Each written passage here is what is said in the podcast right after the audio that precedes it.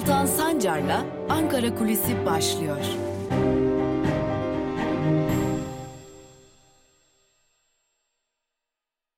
Merhabalar sevgili Özgür İzdradio dinleyicileri ve Özgür İzradio'nun YouTube hesabının sevgili takipçileri. Haftanın ikinci günündeyiz, salı günündeyiz. Artık yavaş yavaş Şubat ayını da noktalıyoruz. Dün çok ilginç bir şey oldu. Durduk yere uzun zamandır adı anılmayan, varlığıyla yokluğu bilinmeyen, hatta sosyal medyada hashtag kampanyalarına konu olan eski Hazine ve Maliye Bakanı ve Cumhurbaşkanı Erdoğan'ın damadı Berat Albayrak'ın adı bir anda yeniden anılmaya başlandı. Aslında ne oldu bir hatırlayalım. Cumhuriyet Halk Partisi Berat Albayrak döneminde ortadan kaybolan milyarlarca doları sordu. Milyarlarca doları hatırlattı. Ne oldu diye sordular. Ardından Berat Albayrak nerede diye sordular ve bunun tüm bu yaşananların aslında bir yerde hesabını soracaklarını belirttiler. Kaldı ki Cumhuriyet Halk Partisi uzun zamandır bu yönlü bir politika yürütüyordu. Sadece Cumhuriyet Halk Partisi değil, muhalefet partileri özellikle Berat Albayrak nerede, Berat Albayrak döneminde yapılan hatalı harcamaların hesabını kim verecek sorularını çok sık biçimde dile getiriyorlardı. İktidar cenahı bu konuda çok uzun bir süre sessiz kaldı. Hiç konuşmadı.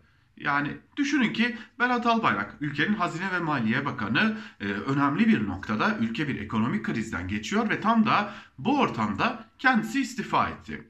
İstifasını bile günlerce konuşamadılar. Yani ne iktidar cenahı konuşabildi ne iktidara yakın medya konuşabildi.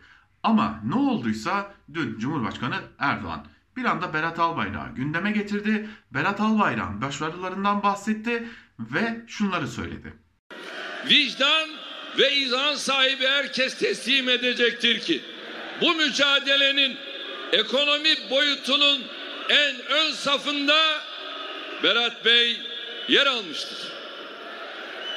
Berat Bey'in önce enerjide ardından ekonomide ifa ettiği görevlerdeki en büyük talihsizliği damat sıfatının bu alanlardaki birikimi, gayreti ve başarısının önüne geçirilmiş olmasıdır.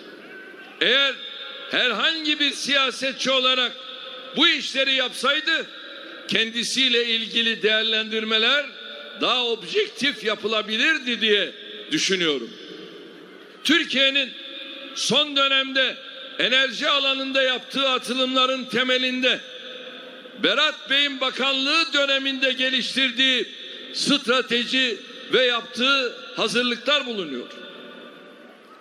Karadeniz'deki doğal gaz rezervinin keşfini yapan sismik araştırma ve derin deniz sondaj gemilerimizin alınmasıyla başlanmasından madencilik alanındaki açılımlara kadar ülkemizin pek çok yeni kazanımının altında Berat Bey'in imzası vardır.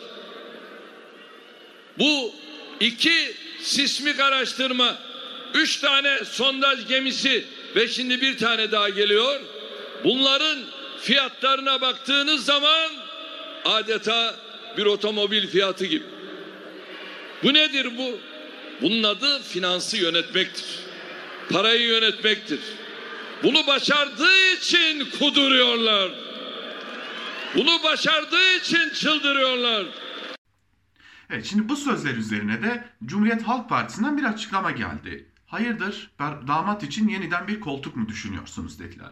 Şimdi bunun üzerine tabii biraz sorup soruşturmak gerekiyor. Acaba gerçekten böyle bir şey mi var?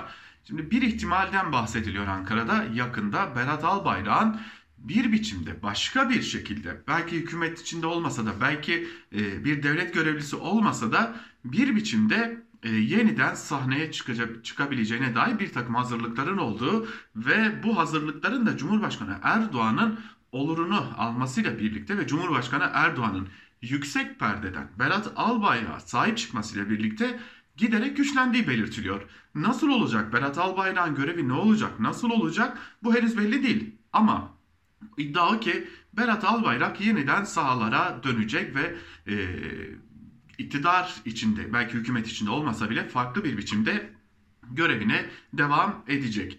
Peki neden buna ihtiyaç duydu iktidar? Yani başarısızlıklarıyla bilinen, öyle ki istifa ettiğinde iktidarın mensubu tek bir ismi bile aman gitme demediği Berat Albayrak neden yeniden ihtiyaç duyuldu? Neden ya da yeniden sahneye çıkarıldı? Ama şu, gündem değiştirmek. Belki çok basit bir açıklama gibi görünecek ama özellikle son günlerde Özlem Zengin'in, AKP'den Özlem Zengin'in açıklamaları ve Gara'da yaşananlar, Gara'da yaşananlara karşı muhalefetin tavrı ve giderek AKP iktidarının bu konuda inandırıcılığını kaybetmeye başlaması ve Özlem Zengin'in o sert açıklamalarının ciddi bir kamuoyu tepkisi geliştirmesiyle birlikte bu ihtimalin artık giderek güçlendiği belirtiliyor. En azından bir süre Türkiye Berat Albayrak döneminde yaşananları ve Berat Albayrak'ın neden yeniden döndüğünü konuşacak gibi de görünüyor. Berat Albayrak yeniden yol göründü de diyebiliriz. Bugünün Ankara Kulesi'ni bu bilgiyle kapatalım. Yarın tekrar görüşmek umuduyla. Hoşçakalın.